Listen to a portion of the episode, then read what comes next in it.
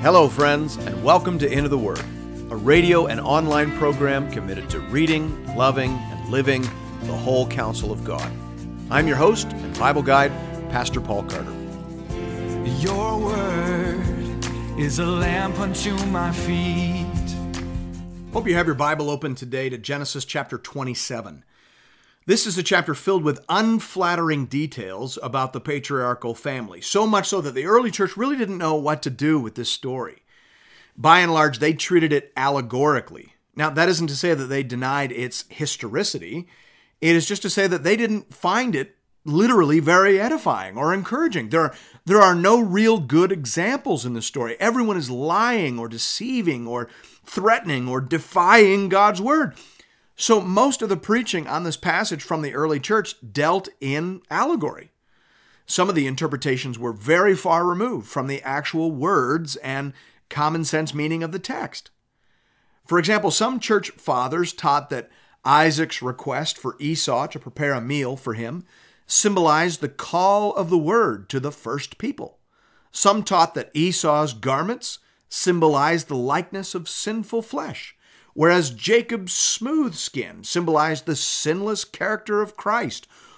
All of these interpretations have to be considered fanciful, and I cite them only to show how long it took for Christian men and women to wrap their heads around how God could use and bless such obviously flawed and fallen people.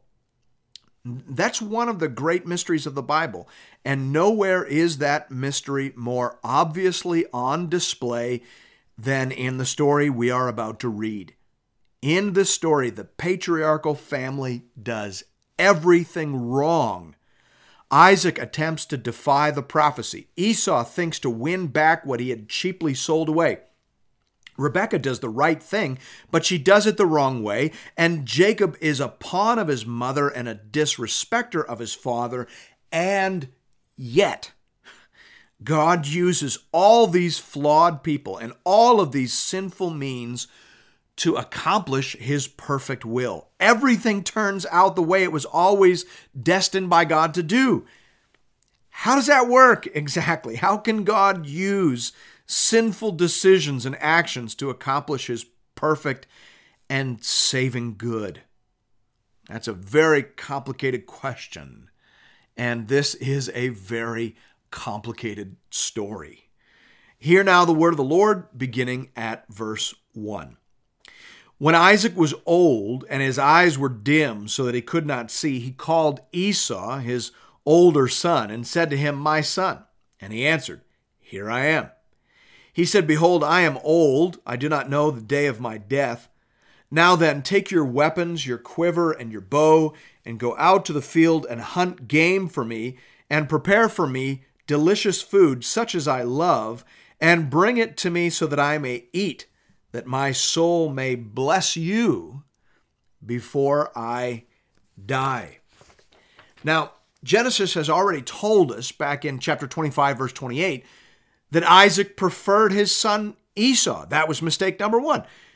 But here now, he, he doubles down and he attempts to give to his favorite son what God said would be given to his other son, to Jacob.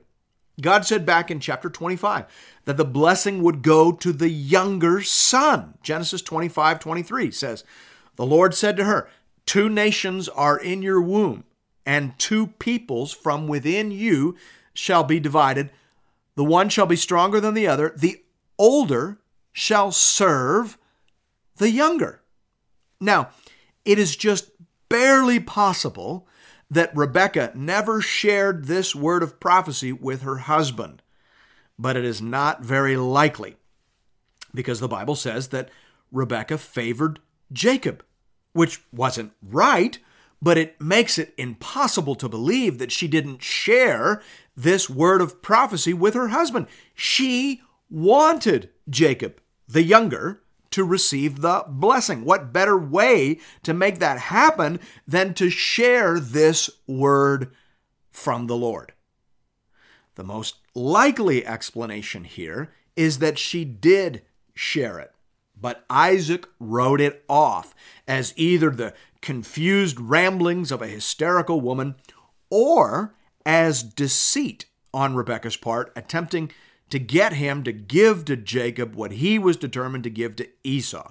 So either Isaac has a low opinion of his wife or he is simply defying the word of the Lord. Either way, this does not reflect well on Isaac. The story continues in verse 5. Now, Rebekah was listening when Isaac spoke to his son Esau. So when Esau went to the field to hunt for game and bring it, Rebekah said to her son Jacob, I heard your father speak to your brother Esau. Bring me game and prepare for me delicious food that I may eat it and bless you before the Lord before I die.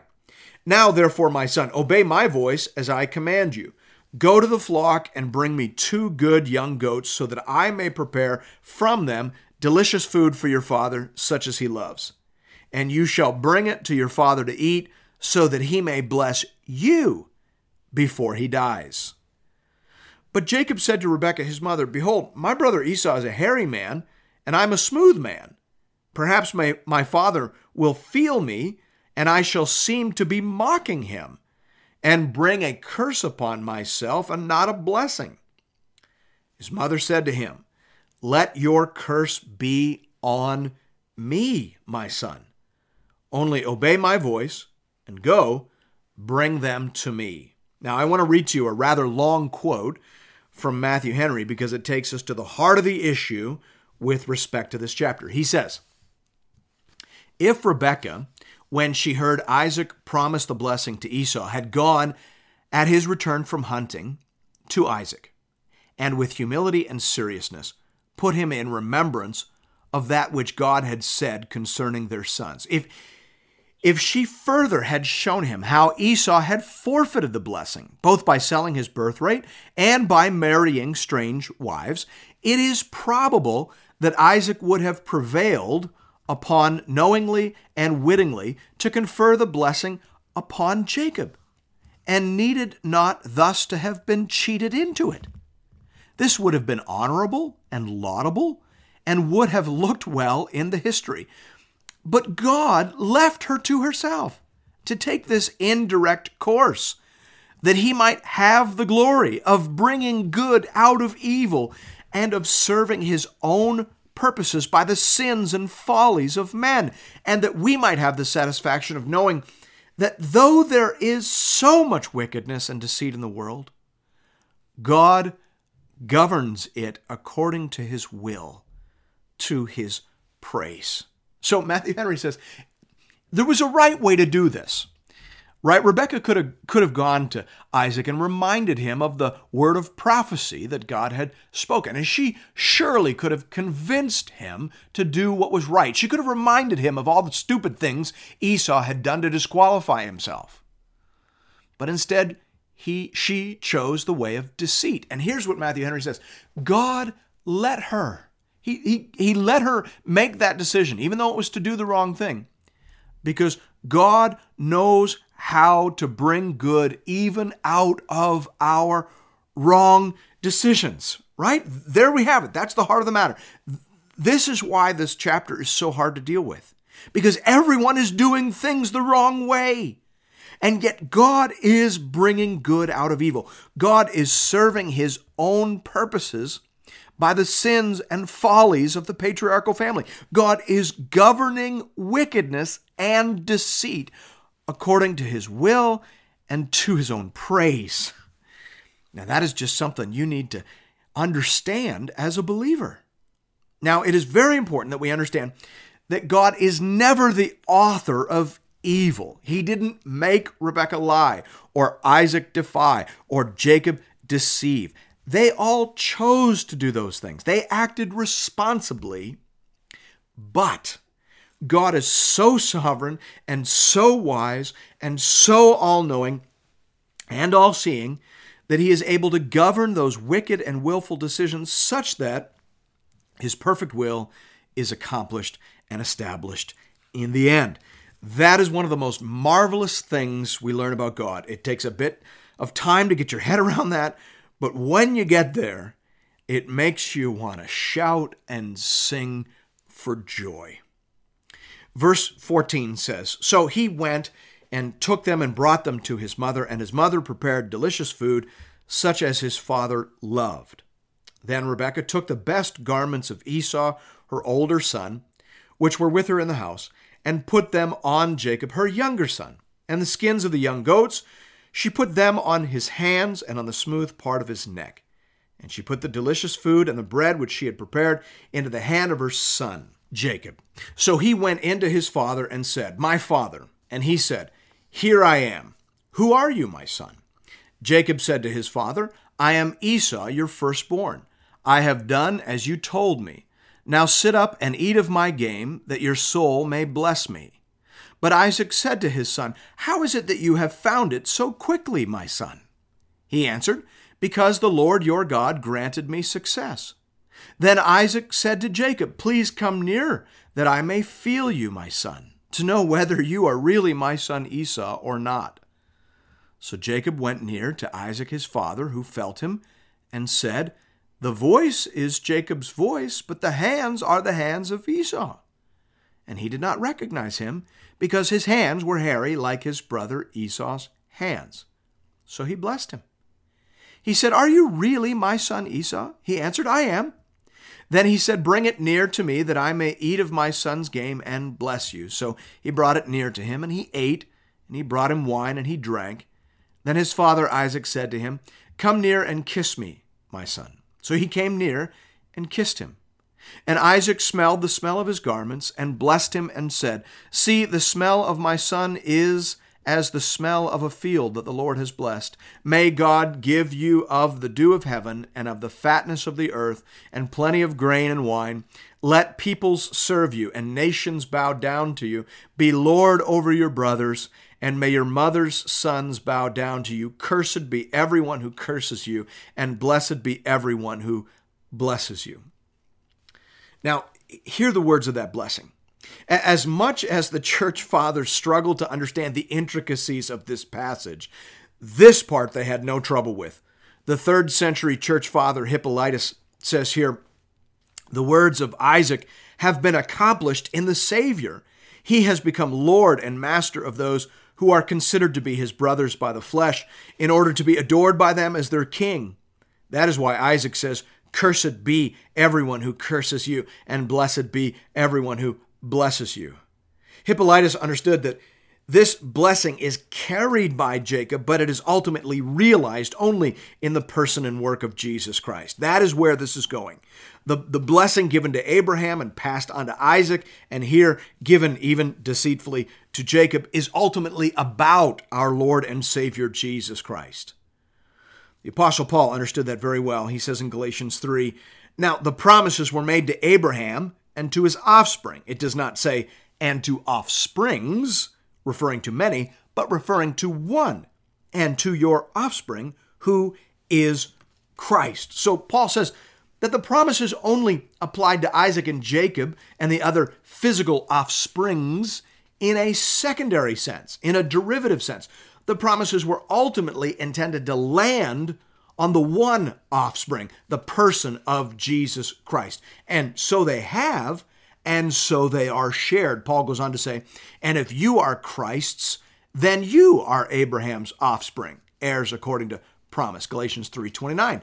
All the promises of God in the Old Testament ultimately point forward to Jesus Christ and then are shared broadly with people from every tribe, tongue, and nation of the earth through faith in Jesus Christ. That is the gospel. That is the big picture story of the Bible. Thanks be to God. Verse 30 says As soon as Isaac had finished blessing Jacob, when Jacob had scarcely gone out from the presence of Isaac his father, Esau his brother came in from his hunting. He also prepared delicious food and brought it to his father. And he said to his father, Let my father arise and eat of his son's game, that you may bless me. His father Isaac said to him, Who are you? He answered, I'm your son, your firstborn Esau. Then Isaac trembled very violently and said, Who was it then that hunted game and brought it to me, and I ate it all before you came, and I have blessed him? Yes, and he shall be blessed. Here, Isaac realizes that his will has been trumped by God's will, right? Yes, he says, and he shall be blessed. despite my efforts to defy and circumvent the word of the Lord, despite all that we have done wrong here today, God's will has been done. So be it. Verse 34 says, As soon as Esau heard the words of his father, he cried out with an exceedingly great and bitter cry and said to his father, Bless me, even me also, O my father. But he said, Your brother came deceitfully, and he has taken away your blessing. Esau said, Is he not rightly named Jacob? For he has cheated me these two times. He took away my birthright, and behold, now he has taken away my blessing. Then he said, Have you not reserved a blessing for me?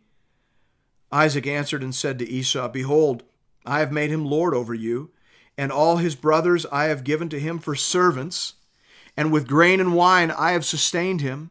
What then can I do for you, my son?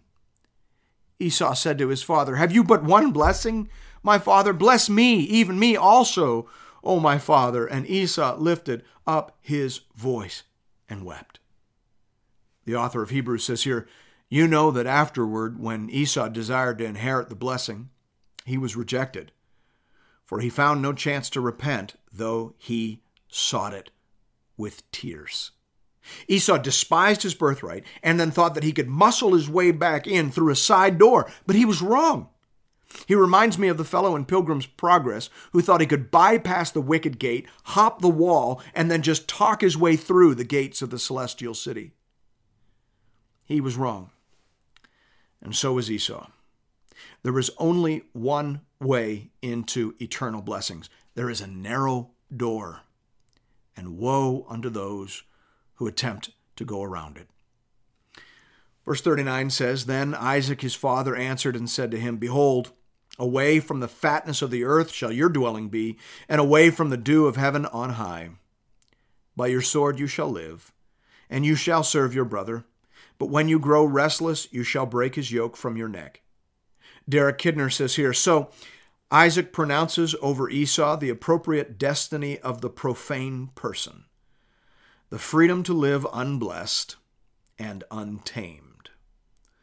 Verse 41 says Now Esau hated Jacob because of the blessing with which his father had blessed him. And Esau said to himself, The days of mourning for my father are approaching. Then I will kill my brother Jacob. But the words of Esau, her older son, were told to Rebekah.